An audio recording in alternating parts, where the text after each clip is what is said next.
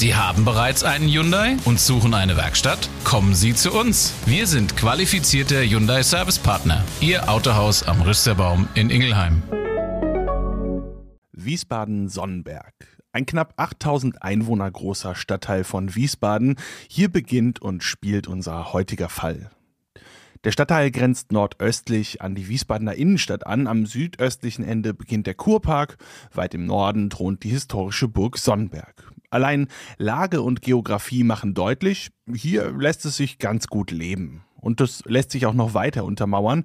Nicht umsonst haben die Sonnenberger die im Schnitt höchste Kaufkraft in Wiesbaden, einer Stadt, in der die Kaufkraft ohnehin überdurchschnittlich hoch liegt. Und eine Stadt, die nach Frankfurt am Main die meisten Einkommensmillionäre Hessens zu ihren Einwohnern zählt. Ich glaube, es wird deutlich, worauf ich hinaus will. Und wem dieses trockene Zahlen, Daten, Fakten jetzt immer noch nicht ausreicht, dem empfehle ich, einfach mal durch die mit Villen besetzten Straßen zu spazieren. Vor den Villen parken meist teure Autos, hinter den Villen findet man nicht selten private Swimmingpools. Und dieses Bild ist auch in der Bahnholzstraße zu sehen, wobei es gibt da eine Ausnahme. Ein Haus passt nicht so richtig zu den anderen teils prunkvollen Bauten, die hier errichtet worden sind. Das Grundstück ist zugewachsen, fast schon zugewuchert, muss man sagen. Alte, vergilbte Lampen leuchten den Weg aus vom alten hölzernen Gartentürchen mit der abgeblätterten Farbe und den Warnschildern. Vorsicht, wachsamer Nachbar steht dort auf einem gelben Schild. Hier wache ich verrät ein anderes Schild, auf dem ein Hundekopf zu sehen ist. Das ist ein dunkelgrauer Weimaraner. Das sind Hunde, die bis zu 35 Kilo schwer, bis zu 65 Zentimeter hoch werden können. Hündinnen wie Ida, die auch auf einem Foto an dem Gartentor zu sehen ist. Bewachen kann die ihr Herrchen aber nicht, denn von ihrem Halter, dem 76-jährigen Rentner Rainer M., fehlt seit dem 16. August 2013 jede Spur. Und genau dieser vermissten Fall ist das Thema unserer heutigen Episode. Abgrundtief. Der True Crime Podcast der VRM. Und damit herzlich willkommen zu dieser Episode von Abgrundtief. Mein Name ist Thomas Schmidt, ich bin Digitalreporter bei der VRM und blicke mit euch heute auf den zunächst mal noch vermissten Fall Rainer M. Und ich habe das eben schon erwähnt, dieses Schild, Vorsicht, wachsamer Nachbar, habt ihr vielleicht auch schon mal irgendwo hängen gesehen? Die gibt es bei der Polizei beispielsweise. Dadurch soll klargemacht werden, Einbrecher haben hier kein allzu leichtes Spiel. Es ist eine vernetzte, aufmerksame Nachbarschaft, da fällt so einiges auf. Selbst wenn der Mieter oder Hauseigentümer verreist ist, die Augen der wachsamen Nachbarn liegen auf dem Objekt. Und wer sich beobachtet fühlt, der überlegt sich so einen Einbruch vielleicht noch einmal. So zumindest die Theorie. Und jetzt ist der Hauseigentümer aber trotzdem vermisst. Und, soweit werdet ihr sicherlich auch schon gedacht haben, das ist ja schließlich ein True Crime Podcast hier, auch das Verbrechen, über das wir in dieser Folge sprechen, konnte das mahnende Blechschild nicht verhindern. Aber es liegt trotzdem Wahrheit darin, denn die Nachbarschaft wird noch eine ganz zentrale Rolle spielen. So ist es nämlich auch eine Nachbarin von Rainer M., die bemerkt, dass der Rentner jetzt schon einige Tage nicht mehr zu sehen war gerade mit seinem großen Jagdhund, wie es Ida ist, hat man ja so ein paar Verpflichtungen, Rituale. Mehrmals täglich Gassi gehen beispielsweise. Das muss sein. Die Tiere haben einen großen Bewegungsdrang und wer für gewöhnlich mehrmals täglich das Haus verlässt, der wird in einer wachsamen Nachbarschaft natürlich auch das ein oder andere Mal dabei gesehen. Und wenn das dann irgendwann nicht mehr so ist, dann ist es erstmal ungewöhnlich da stimmt doch was nicht, denkt sich die ältere Dame. Das treibt sie regelrecht um, nicht zu wissen, was da los ist, ob da irgendwas los ist. Sie sagt später, das passt doch alles nicht zum Rainer. Dass der einfach so von heute auf morgen verschwindet und das ohne ein Wort zu sagen. Und auch sein Hund ist weg, nirgends zu hören oder zu sehen, zuletzt mit ihrem Herrchen am Morgen des 16. August 2013. Die beiden sind unzertrennlich. Seine Ida ist Reiners Ein und Alles. Er hat keine Frau oder Lebensgefährtin, nicht viele Kontakte, aber seine Hündin, der weicht er nicht von der Seite. Und andersrum übrigens auch nicht. Wie ein Zeuge das später formulieren wird, der Hund ist die Bezugsperson für den Rentner, seine Partnerin. Auch ihr wird noch eine wichtige Rolle in diesem vermissten Fall zukommen. Nach allem, was wir jetzt über das Verhältnis von Rainer zu seiner Hündin gehört haben, ist wohl klar, wenn man Ida findet, dann wird auch ihr Herrchen nicht weit sein. Also macht sich die aufmerksame Nachbarin auf eigene Faust erstmal an die Ermittlungen. Zunächst einmal deutet ja noch gar nichts auf ein Verbrechen hin. Klar, der Vermisste wird gesucht, allerdings noch ohne irgendwelche Indizien zu haben, dass da etwas nicht mit rechten Dingen zugeht. Aber vermisst, verreist, man kennt ja die Gewohnheiten des Mannes von nebenan und so mir nichts, dir nichts, ohne irgendjemandem Bescheid zu sagen, in den Urlaub zu fahren, das kann sich eigentlich niemand vorstellen. Rainer ist wohl einmal im Jahr ins Engadin gefahren, wie die 76-jährige Nachbarin sagt. Sie hat auch den Haustürschlüssel ihres Nachbarn, kümmert sich dann zum Beispiel um die Blumen, wenn er mal nicht da ist und deshalb beschließt sie, da jetzt einfach mal nachzuschauen. Nicht, dass er im Haus gestürzt ist, aber auch das wäre komisch, da würde man Ida doch hören, also sie geht in das Haus. Kein Hund, keine Geräusche, es ist alles still und leer. Keine Spur von ihrem Nachbarn, kein Hinweis auf seinen Hund. Auf dem Herd stehen Töpfe mit ungekochten Speisen. Eine Tasse steht auf dem Tisch. Darin ist noch ein kleiner Schluck Kaffee. Auch ein Glas steht daneben. Musste Rainer überhastet weg? Unwahrscheinlich. Der Nachbarin fällt außerdem auf, dass Bettzeug fehlt, als sie das Schlafzimmer betritt. Komisch. Aber zumindest deutet nichts auf einen Unfall oder ein Verbrechen hin. So richtig beruhigt ist die 76-Jährige dadurch aber auch nicht. Also, wie gesagt, sie ist quasi mittendrin in den eigenen Ermittlungen und die hangeln sich an Ida entlang. Die Nachbarin sorgt sich um Rainer, spricht auch mit den anderen Nachbarn darüber und bekommt dann einen Tipp. Haben Sie schon mal im Tierheim angerufen? sagt eine andere Anwohnerin zu ihr und das macht sie dann auch. Die Nachbarin greift zum Telefon und sie muss auch gar nicht viele Nummern wählen, bis sie findet, wonach sie gesucht hat. Tatsächlich hat sie Erfolg, denn im Wiesbadener Tierheim am Spelzmühlweg ist Ida abgegeben worden. Meinen Sie, die Ida ist die Antwort am anderen Ende des Telefons, als die Nachbarin nach einer abgegebenen Weimaraner Hündin fragt, die die Ermittlungen abschließt. Und die Ermittlerin, wenn wir die Nachbarin jetzt hier einfach mal so nennen wollen, die erfährt dabei auch noch ein, zwei ganz spannende Fakten dazu. Und zwar war da jemand im Auftrag von Rainer M. Der habe gesagt, dass er mit seinem Lebensgefährten in die Schweiz ziehe und dass Ida nicht mitkommen kann. Der Lebensgefährte hat es wohl nicht so mit Hunden, kann nicht gut mit den Tieren und als es dann heißt, entweder ich oder die Hündin, da entscheidet sich Rainer gegen das Tier eine Wahl, die für alle, die den Rentner kennen, völlig ausgeschlossen scheint. So etwas würde er nicht tun, so etwas hat er nicht getan. Da sind sich eigentlich alle sicher und alle einig. So auch die Nachbarin. Nach ihren erfolgreichen Ermittlungen beim Tierheim verständigt sie die Polizei.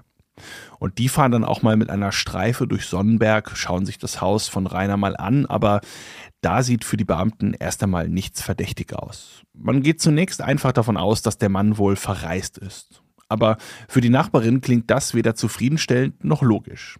Ausgeschlossen sei das, wie sie sagt. Aber zumindest hat man jetzt eine Spur, einen Anhaltspunkt, dem man nachgehen kann. Denn, das mag man kaum glauben, und ich habe das auch mehrfach lesen müssen, weil ich gedacht habe, Moment, sowas macht doch keiner. Ich will jetzt nicht sagen, so dumm kann doch keiner sein, wenn er damit was zu tun hat. Aber der Mann, der die Hündin Ida beim Tierheim abgegeben hat, hat dort wie üblich seine Kontaktdaten hinterlassen. Und dabei hat er sich wohl nicht einfach irgendeinen falschen Namen zugelegt, sondern sich dort mit vollem Vor- und Nachnamen sowie seiner Telefonnummer registrieren lassen. Und dann folgt nun der natürlich logische Schritt für die Polizei. Dann lasst uns doch mal schauen, wer das ist und was an der Geschichte mit der Schweiz und dem Lebensgefährten so dran ist. Das erfährt die Öffentlichkeit so aber nicht. Noch nicht zumindest. Auch nicht, dass eine Cousine des verschwundenen Mannes einen Privatdetektiv engagiert hat. Sie hofft sich Hinweise auf den Verbleib ihres Verwandten und die bekommt sie dann auch. Auch der private Ermittler stützt sich auf den Anhaltspunkt Tierheim und erfährt dann auch, dass sich der Mann, der die Hündin dort abgegeben hat, wohl in ein paar Widersprüche verwickelt hat. So hatte sich mal als Neffe von Rainer M. vorgestellt, ein anderes Mal sei er als ein Bekannter des Gesuchten aufgetreten. Da stinkt doch was zum Himmel, sagt er bei Gericht. Eine weitere Version der Geschichte. Im Tierheim hat sich der Mann als Neffe von Rainer M. dargestellt und erzählt, dass sein Onkel ins Krankenhaus gekommen sei. Außerdem soll der Zustand so sein, dass er da auch nicht wieder rauskommen würde. Und auch für die Polizei wird während der Ermittlungen klar, dieser noch Unbekannte, der könnte mehr mit dem Fall zu tun haben, als bloß ein Auserwählter zu sein, der sich um Ida kümmern soll. Aber dazu kommen wir gleich noch. Wir bleiben erst einmal in der Zeit, in der Ida noch bei Rainer ist. Und das ist zuletzt durch Zeugen belegt am Freitag, dem 16. August der Fall. Rainer wird da von einer Nachbarin gesehen, wie er zu seiner Runde mit der Hündin aufbricht. Kurz vor 9 Uhr morgens, eigentlich nicht weiter ungewöhnlich, aber ein Detail fällt ihr dennoch auf. Rainer ist irgendwie gut drauf, wie sie sagt. Nicht, dass er sonst ein Grieskram wäre, aber es fällt doch irgendwie auf. Sie hat aber einen Termin bei der Kosmetikerin, weshalb sie den Nachbarn jetzt nicht noch in einem Gespräch nach den genauen Gründen fragen kann oder sonst wie etwas mitbekommen hätte. Und sie kann auch nicht fragen, warum er besser gekleidet ist als sonst. Es ist da die Rede von den Hundeklamotten, die Rainer sonst immer trägt, wenn er Gassi geht. Ist ja auch klar, dass man sich dafür jetzt nicht auch noch schick macht. Ida muss raus bei jedem Wetter, egal ob matschig, nass oder kalt oder brütend heiß. Aber an diesem Freitagmorgen ist es anders. Da hat er was Besonderes, etwas Besseres an. Und es gibt noch eine Beobachtung. Die hat jemand am Tag danach gemacht. Das ist der 17. August 2013, ein Samstag. Da hat ein Mieter einer Einliegerwohnung den Hund völlig verstört in der Küche gesehen. Auch das eine eher ungewöhnliche Beobachtung, die uns aber wieder zurück zu der Frage bringt, wer hat den Hund warum und wie ins Tierheim gebracht? Wir haben das ja schon gehört, der hat sich mal eben mit vollem Namen und Telefonnummer beim Tierheim eintragen lassen, was ja ehrlich war, aber nicht besonders clever, um ehrlich zu sein, so ist es den Beamten dann natürlich ein leichtes, Kontakt mit dem Unbekannten aufzunehmen.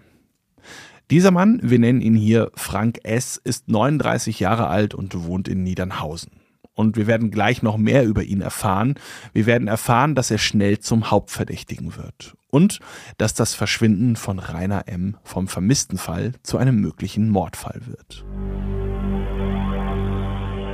Erst einmal wird das Bild des Verdächtigen veröffentlicht und ein Bild seines Autos. Die Polizei will erst einmal wissen, wer hat in Sonnenberg, in der Straße oder auch ganz konkret um das auffällige Haus von Rainer M. in den vergangenen Wochen etwas beobachtet. Oftmals hilft der Polizei ja jede noch so kleine Beobachtung. War irgendetwas anders? Ist irgendetwas aufgefallen? Auffällig ist zum Beispiel das Auto von Frank S. Ein silbergrauer Dreiergolf, soweit so normal, nur hat der von Frank den bösen Blick, so nennt man das. Ihr habt das sicher schon mal gesehen, wenn die Motorhaube so etwas weiter nach unten vorne rübergezogen ist und die Frontscheinwerfer da so ein wenig überlappen, als würde das Auto böse schauen war früher mal ein Riesending für Hobbytuner und Poser, halt auch ziemlich einfach umzusetzen und sei es nur mit Aufklebern auf den Scheinwerfern. Und naja, dann halt auch der Hund des verschwundenen Rentners. Wenn der Verdächtige mit dem unterwegs ist, dann fällt der vielleicht ja auch dem ein oder anderen auf. Und zu dem Zeitpunkt, wo Franks Bild und das Bild seines Autos veröffentlicht werden, da sitzt der bereits in Untersuchungshaft. Erst auf richterlichen Beschluss darf man das Foto dann veröffentlichen. Das zeigt aber auch, die Ermittler brauchen dringend Hinweise. Man geht also an die Öffentlichkeit, ohne zu viel zu verraten. Das heißt, der Mann gilt als dringend tatverdächtig und wird durch eine zwingende Indizienkette, wie sie das nennen, belastet. Und andere Verdächtige gibt es nicht. Das war's. Laufende Ermittlungen, mehr ist nicht bekannt. Man erfährt dann aber noch, dass es in dem Haus des Verschwundenen doch noch ein paar Auffälligkeiten gegeben hat. Nicht nur das Essen auf dem Herd und die nicht geleerte Kaffeetasse, vielmehr wird es konkret. Es wird Blut gefunden. Blutspuren größeren Ausmaßes heißt es wörtlich. Und man kann wohl auch recht schnell und recht sicher sagen, diese Spuren sind mit einem normalen Geschehen nicht zu erklären. Man ist ja immer schnell dabei zu sagen, was, wenn sich da jemand nur mit dem Küchenmesser geschnitten hat oder sich anderweitig im Haushalt verletzt hat.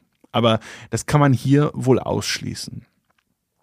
Was man auch sicher sagen kann, das gefundene Blut stammt zweifelsfrei von Rainer M. Das hat man natürlich untersucht und damit wird der Vermisstenfall, der Fall eines, ja, vielleicht verreisten Nachbarn zu einem Verbrechen, womöglich sogar zu einem Mordfall.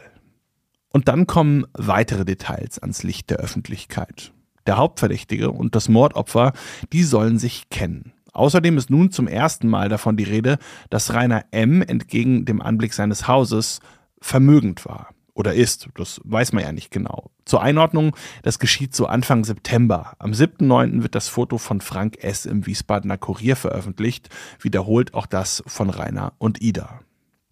Und auch ein mögliches Motiv präsentiert die Polizei zu diesem Zeitpunkt bereits, und das ist Geld. So richtig weit nach vorne bringt die Beamten die Veröffentlichung der Fotos zunächst aber nicht. Auch einen Monat später hat die Polizei die heiße Spur wohl immer noch nicht. Zumindest fehlt es noch immer an einem ganz wichtigen Baustein. Es fehlt die Leiche, beziehungsweise erst einmal fehlt ja der Vermisste. Aber wenn Frank S. wegen Mordverdachts in Untersuchungshaft sitzt, dann ist es wohl weniger ein Vermisster, nach dem gesucht wird, dann reden wir hier von einer Leiche. Und von der fehlt jede Spur. Wiesen, Gestrüpp, Wald, da sucht man in Sonnenberg ganz genau. Auch Leichenspürhunde kommen zum Einsatz, aber vergebens. Neben dem Voranschreiten der Kriminalisten sind es jetzt die Juristen, die ihre Arbeit aufnehmen. Die Staatsanwaltschaft bereitet eine Anklage gegen Frank vor und das alles hat ordentlich Zeit in Anspruch genommen, denn der Prozess startet erst fast ein Jahr nach dem Verschwinden des Rentners am Montag, den 30. Juni 2014. Aber lasst uns mal schauen, was dem 39-Jährigen aus Niedernhausen überhaupt vorgeworfen wird und vor allem warum. Konnte man mittlerweile Beweise sammeln oder hat es sogar ein Geständnis gegeben?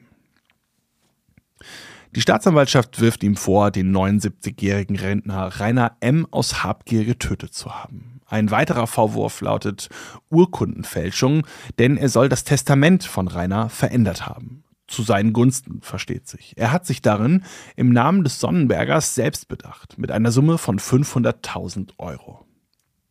Und alleine das macht verdächtig. Das haben wir in anderen Fällen auch schon gehabt, dass es tatsächlich immer wieder Versuche gibt, sich selbst als Erben ins Spiel zu bringen, nach einem Verbrechen. Und das ist natürlich schwierig. Im Fall von Frank und Rainer ist es aber noch einmal schwieriger, weil ja, die beiden kennen sich, aber lange nicht so gut, dass man eine halbe Million Euro weitergibt. Nachbarn und Bekannten, Rainer hatte ja nie so viele Freunde, ist der Verdächtige jedenfalls nicht bekannt. Und wieso sollte es da plötzlich jemanden geben, zu dem man zeitlebens kaum Bezug hatte, der aber kurz vor dem mysteriösen Verschwinden dann im Testament auftaucht?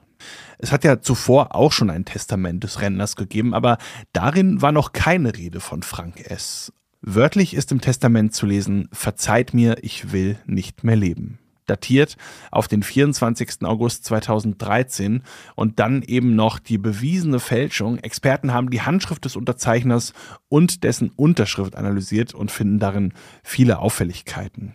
Jedenfalls finde sich kein Anhaltspunkt, dass dieses Testament von Rainer M. verfasst worden ist. Besonders auffällig dabei, er hat seine eigene Straße falsch geschrieben ein Haar vergessen. Und das, obwohl er 50 Jahre in seinem Haus in der Straße gewohnt hat schwer vorzustellen irgendwie, dass einem da so ein Fehler passiert und dann auch noch bei einem so wichtigen, bedeutsamen Dokument wie seinem eigenen Testament. Also das wirkt ja schon relativ abwegig. Es geht aber noch weiter. Als wenn Mord und Urkundenfälschung nicht schon genügend Punkte wären, kommt dann auch noch Computerbetrug hinzu. Denn mit der EC-Karte des Verschwundenen soll Frank S. am 18. August 2013 in Nordenstadt innerhalb von wenigen Minuten zweimal je 500 Euro vom Konto des Vermissten bei der Volksbank abgehoben haben. Noch ein Punkt gefällig, den kann Frank S. auch noch liefern. Die Ermittler haben sich natürlich nicht nur auf die schon vorliegenden Indizien verlassen, sondern auch das Umfeld des Beschuldigten durchkämmt, darunter auch sein Computer. Aber statt Hinweisen auf den Verbleib von Rainer M. oder generell Hinweisen zu der Tat, finden Sie darauf etwa 200 Dateien mit kinder- und jugendpornografischem Material. Auch das ist strafbar. Auch das fließt mit ein. Und so kommt es, dass sich Frank S. dann an besagten Montag ab 9 Uhr auf der Anklagebank im Wiesbadener Landgericht wiederfindet. Und dort schweigt er erstmal beharrlich. Und das, obwohl die Indizienkette gegen ihn spricht. Wir haben es schon gehört, aber ich fasse das an dieser Stelle nochmal zusammen. Also, Frank hat Ida, den Hund des Opfers, in einem Tierheim abgegeben und unterschiedliche Versionen erzählt, wer er ist und warum der Hund weg muss. Dann die Sache mit dem Testament, 500.000 Euro für ihn. Abgeschickt, das zeigt sich am ersten Verhandlungstag, wurde das neue bzw. geänderte Testament aus Zürich in der Schweiz.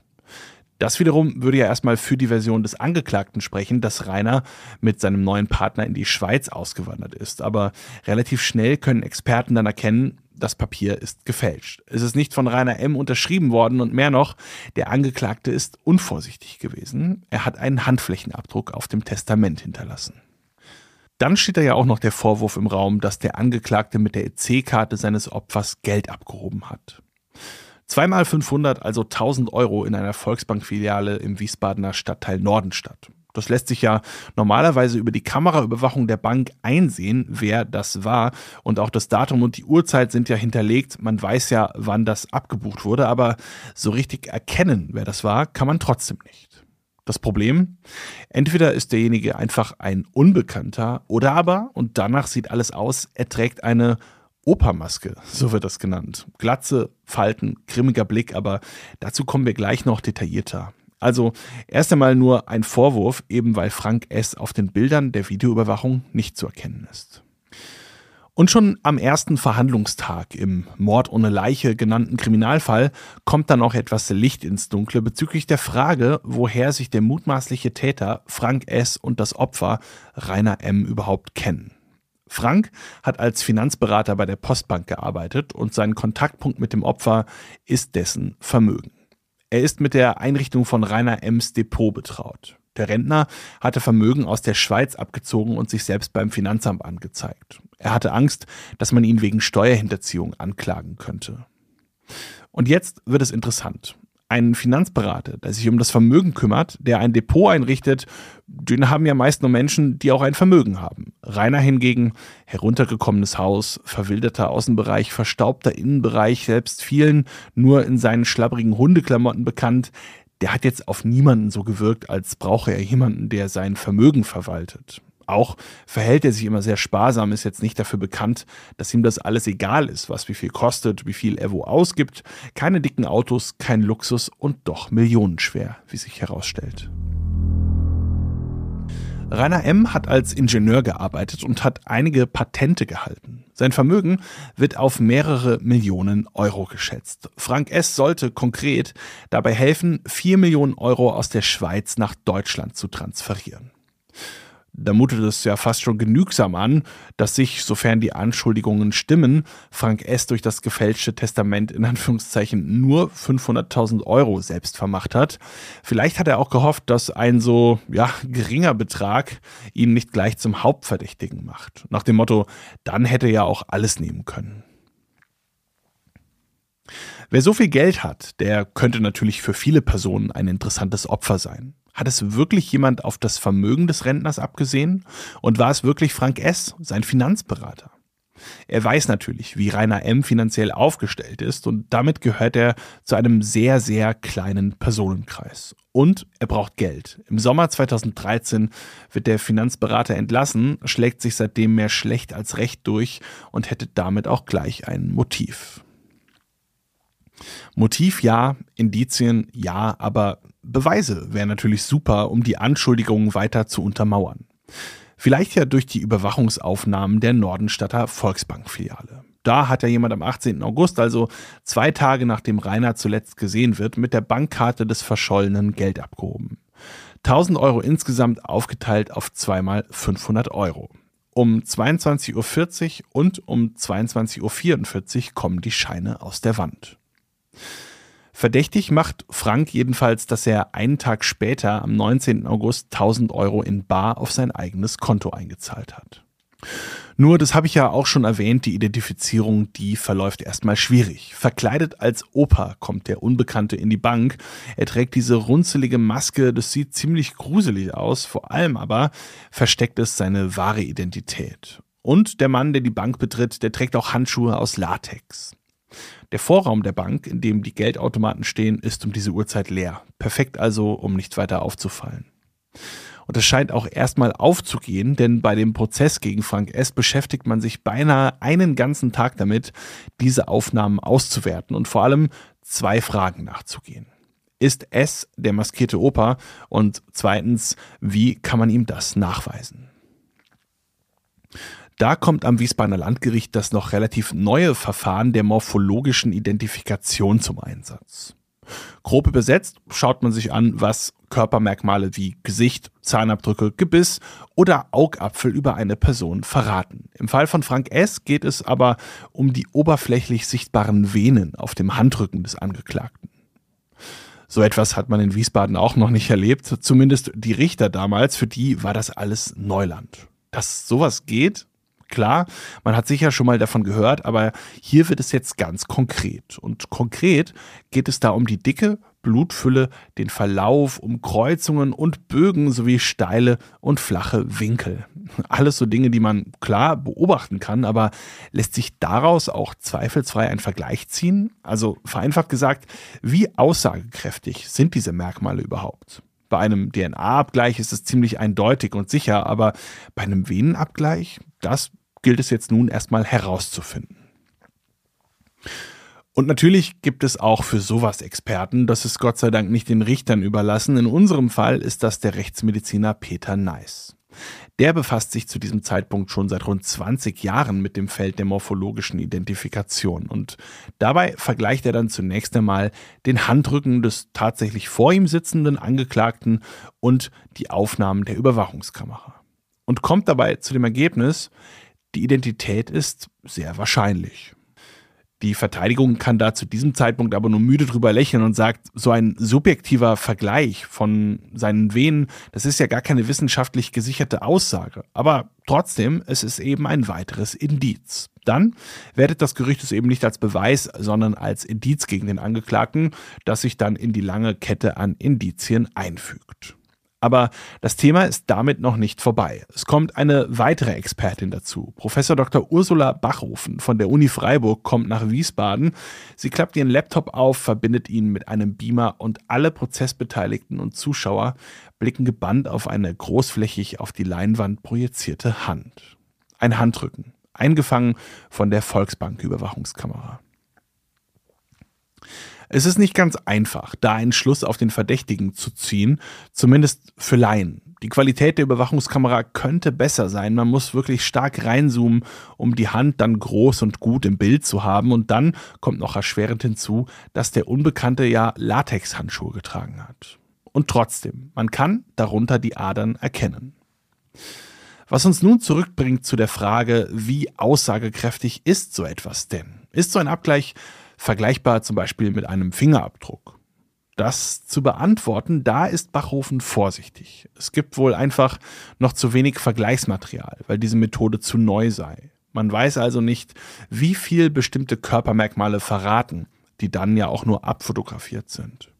Zumindest vor Ort in Wiesbaden kann sie das Original begutachten, wenn man so will. Sie mustert die rechte Hand des Angeklagten und fotografiert sie en Detail ab. Die Bilder des Handrückens werden dann einmal mit, einmal ohne Handschuh übereinander gelegt und es kommt eine ja, wirklich beeindruckende Übereinstimmung zutage und zwar so, dass jetzt auch Laien sagen würden, ja, also das ist doch ein und dieselbe Hand, die wir hier sehen. Aber um Laien, auch wenn diese Übereinstimmung viele beeindruckt hat, geht es eben nicht in einem Prozess. Da geht es um die Wahrheit und bei der Suche danach sollen Expertinnen und Experten helfen. Professor Bachhofen sagt dazu, dass es mit einer relativ hohen Wahrscheinlichkeit ein und derselbe Mensch auf dem Foto und im Gerichtssaal ist. Die Merkmale sind in Form und ihrer Lage übereinstimmend. Aber, und jetzt kommt das Aber, an mit Sicherheit grenzender Wahrscheinlichkeit, so ihr Zitat, könne sie das nicht sagen. Dazu wäre es eben nötig gewesen, dass die beiden Hände, die verglichen werden, auch in beiden Fällen unbedeckt sind. Oder aber es hätten sich wirklich jetzt sehr markante Auffälligkeiten, wie zum Beispiel eine Narbe oder sowas, in der Art darauf finden lassen müssen. Schwierig also, wie man mit solchen Erkenntnissen nun umgeht. Beweise sind das nicht, aber wie gesagt, es hilft, die Indizienkette noch um ein weiteres länger zu stricken. Vielleicht aber gibt ja etwas anderes Aufschluss darüber, ob mit Frank S. wirklich der Schuldige auf der Anklagebank sitzt. Etwa mit seinen Aussagen. Gut, vor Gericht sind die nahezu nicht vorhanden, aber er wird davor verhört, und zwar zweimal. Einmal als Zeuge und einmal als Verdächtiger. So zum Beispiel zu dem Kennenlernen mit dem Opfer oder eher, warum er den Rentner überhaupt gekannt hat. Klar, wir wissen jetzt in der Retrospektive von seiner Anstellung bei der Postbank und seiner Beratertätigkeit, aber als man ihn zunächst vernimmt, weiß das noch niemand.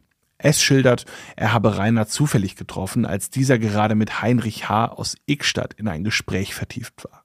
Im Frühling 2009 an seinem Garten. H. ist Jagdpächter und man hat sich dann so über Gärten, Blumen und Hunde unterhalten. Mehr oder weniger zufällig sei Frank S.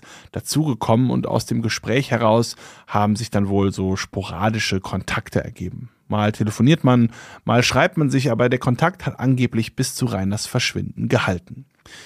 Jetzt wissen wir, dass das Quatsch ist. Einmal, weil Frank eben nicht der zufällige Passant, sondern der Bankberater war und weil der Jagdpächter Heinrich H. aus Ickstadt unpraktischerweise beim angeblichen Kennenlernen 2009 schon sieben Jahre tot ist. Er ist gestorben, 2002.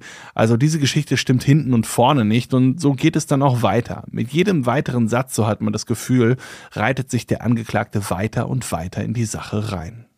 Seine Antworten sind immer wieder gespickt von nahezu komisch anmutenden Einschüben wie Sie fragen aber auch Sachen über Ich habe ja nichts zu verbergen, bis hin zu Ja, ich sag schon die Wahrheit. Aber dass er das nicht getan hat, das wird zum Beispiel deutlich, als sein Gegenüber ihn fragt, ob er Rainer M. noch aus einem anderen Kontext kenne, ob er noch anderen Kontakt zu ihm gehabt habe. Aber da lautet seine Antwort, nee, nix. Auch wieder so ein Bereich, in dem man sagen muss, das spricht ehrlich gesagt alles nicht für den Angeklagten.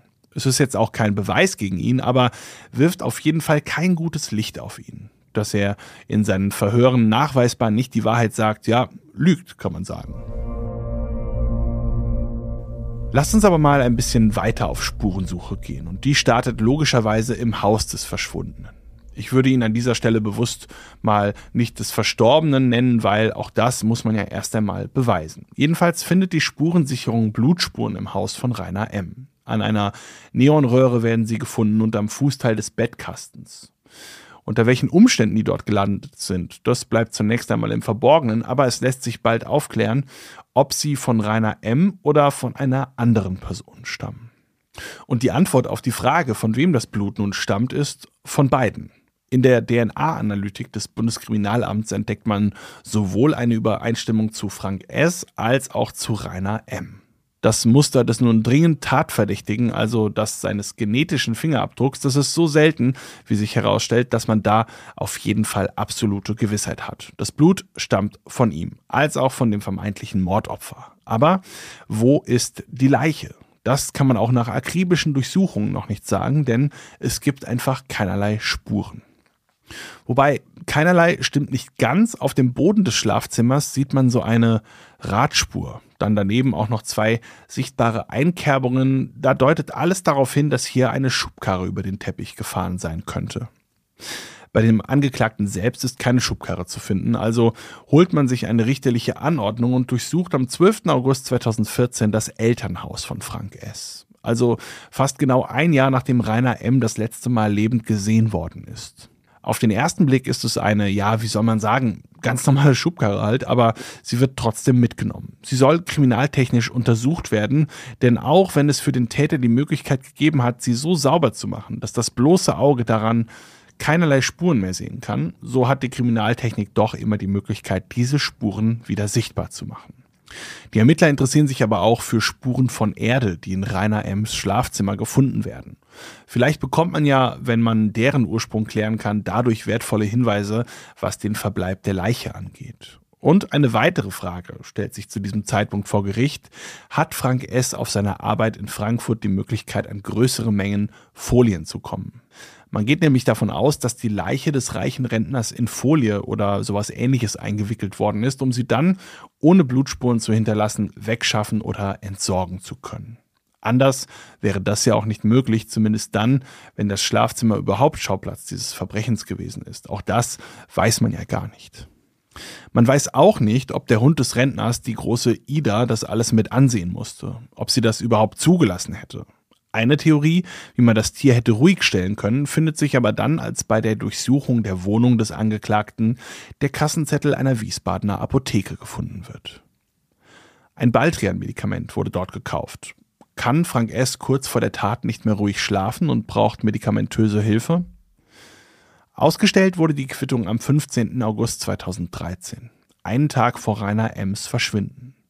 Oder aber, und diese Theorie scheint dem Gericht eine eher mögliche, oder hat der Angeklagte damit Ida ausgeschaltet? Ist die Hündin so schläfrig geworden, dass ihr Jagdinstinkt versagt und sie das Verbrechen quasi verschlafen hat?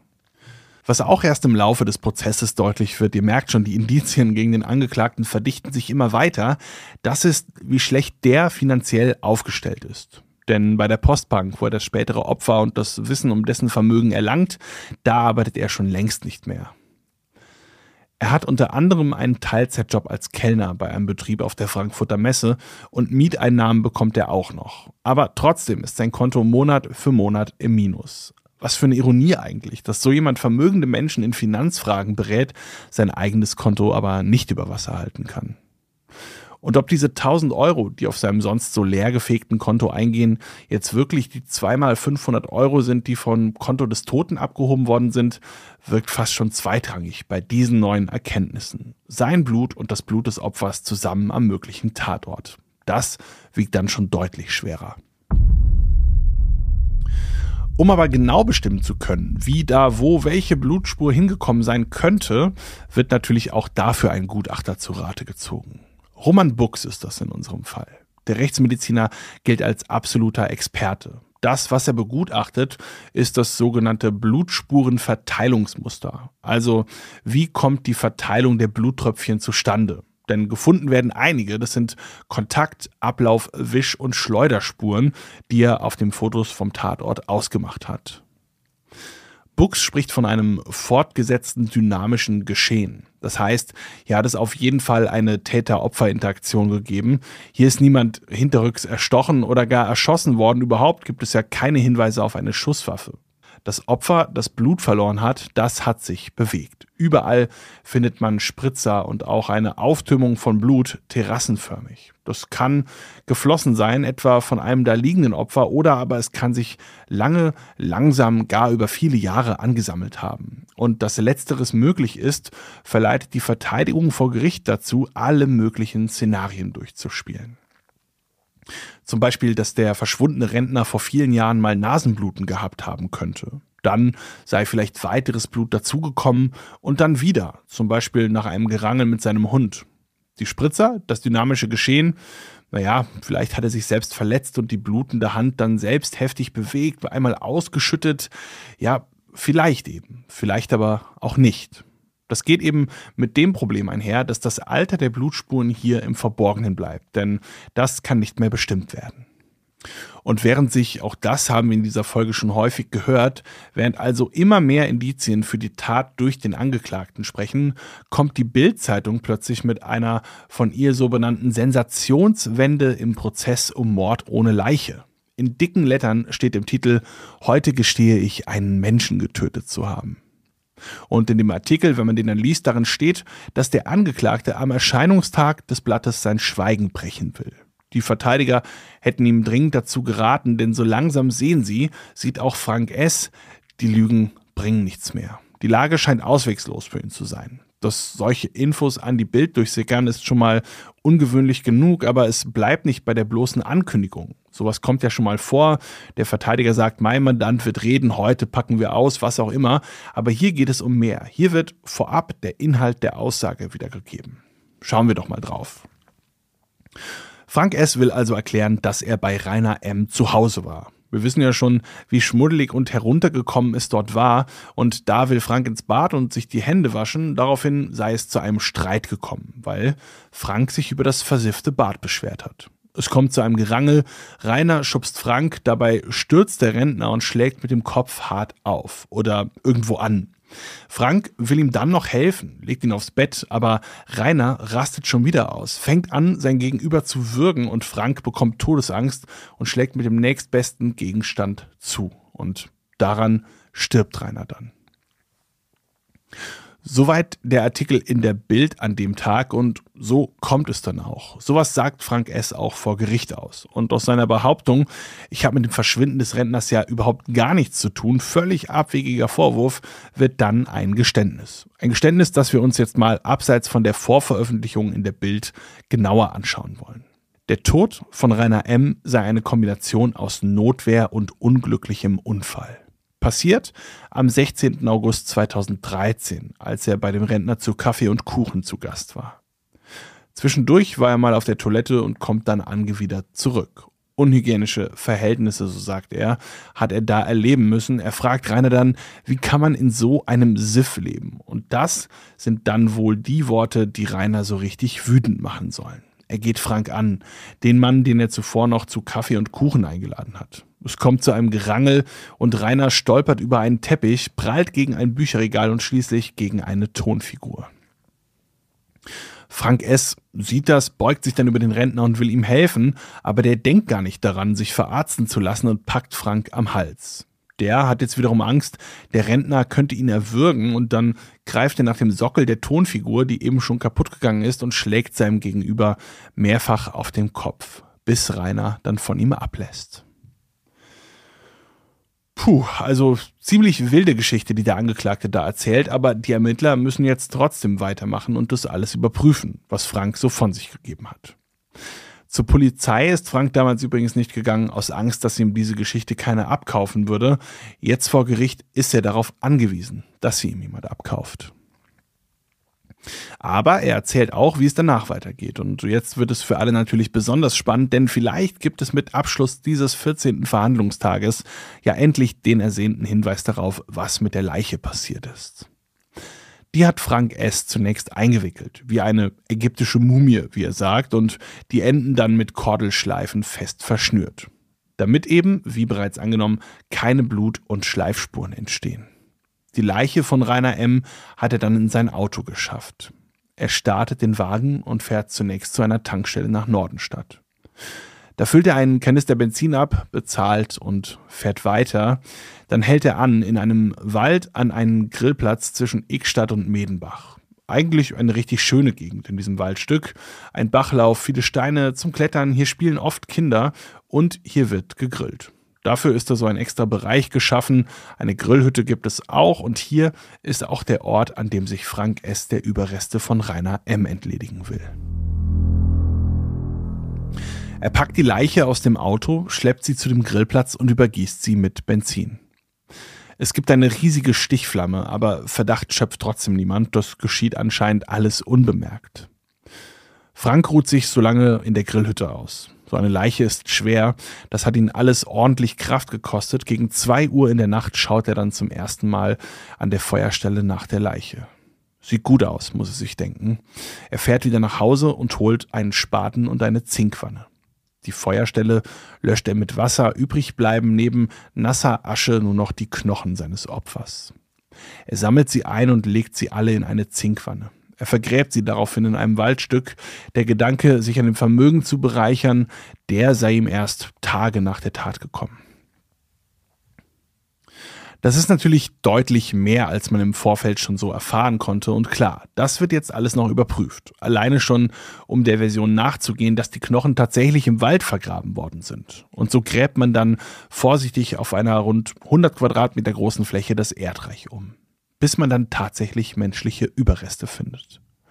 Es sind Knochen, wie vom Angeklagten beschrieben. Trotzdem, bei all den Lügengeschichten, die Frank S. bis hierhin aufgetischt hat, lässt man das natürlich jetzt ganz genau überprüfen. Bei solchen Funden, also wenn nur noch ein Skelett übrig ist, dann gibt es in der Regel zwei Möglichkeiten, da sicher zu gehen. Die erste und einfachere ist es, den Zahnstatus zu vergleichen. Denn der ist eigentlich immer recht gut dokumentiert, sofern die Person kein Zahnarztmuffel war. Oder aber, und das ist deutlich aufwendiger, auch im zeitlichen Aspekt, man schneidet die Knochen auf, zerlegt ihn dann in mehrere Scheiben, pulverisiert ihn und kann daraus dann die DNA des Getöteten gewinnen. Und jetzt rückschauend weiß ich gar nicht, ob Rainer M. wirklich ein Zahnarztmuffel war. Jedenfalls hat man bei ihm dann den DNA-Vergleich gewählt und damit auch einen Treffer bekommen. Die Knochen, die man da ausgegraben hat bei Medenbach, die stammen zweifelsfrei von Rainer M.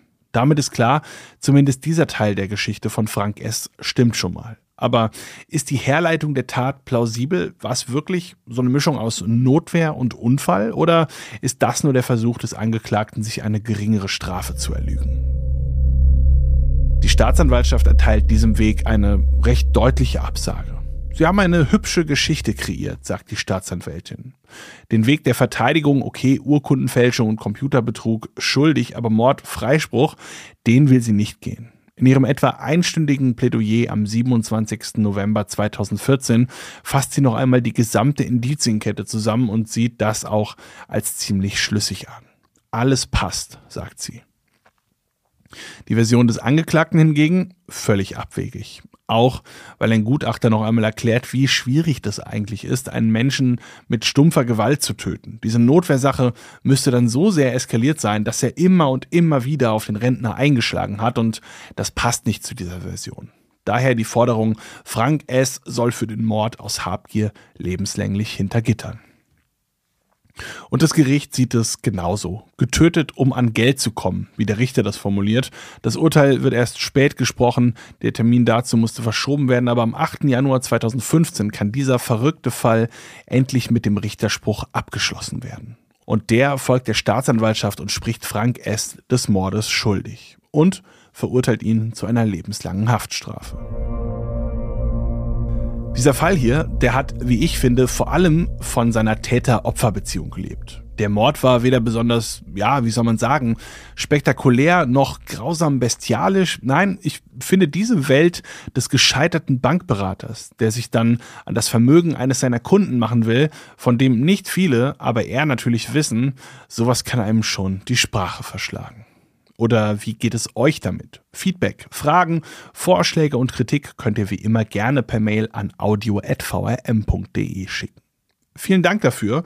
Vielen Dank auch, dass ihr bis zum Ende dran geblieben seid. Ich hoffe, ihr fandet den Fall genauso spannend wie ich. Weitere Fälle bekommt ihr, wenn ihr den Podcast abonniert, automatisch in eurem Podcast-Player. Also lasst doch gerne ein Abo da. Das war's für heute. Ich verabschiede mich. Tschüss und passt auf euch auf. Abgrundtief ist eine Produktion der VRM von Allgemeiner Zeitung, Wiesbadener Kurier, Echo Online und Mittelhessen.de. Redaktion Thomas Schmidt. Produktion Mike Dornhöfer. Noch mehr spannende Geschichten, Reportagen und News aus eurer Region findet ihr auf unseren Nachrichtenportalen oder in eurer Lieblings-Podcast-App.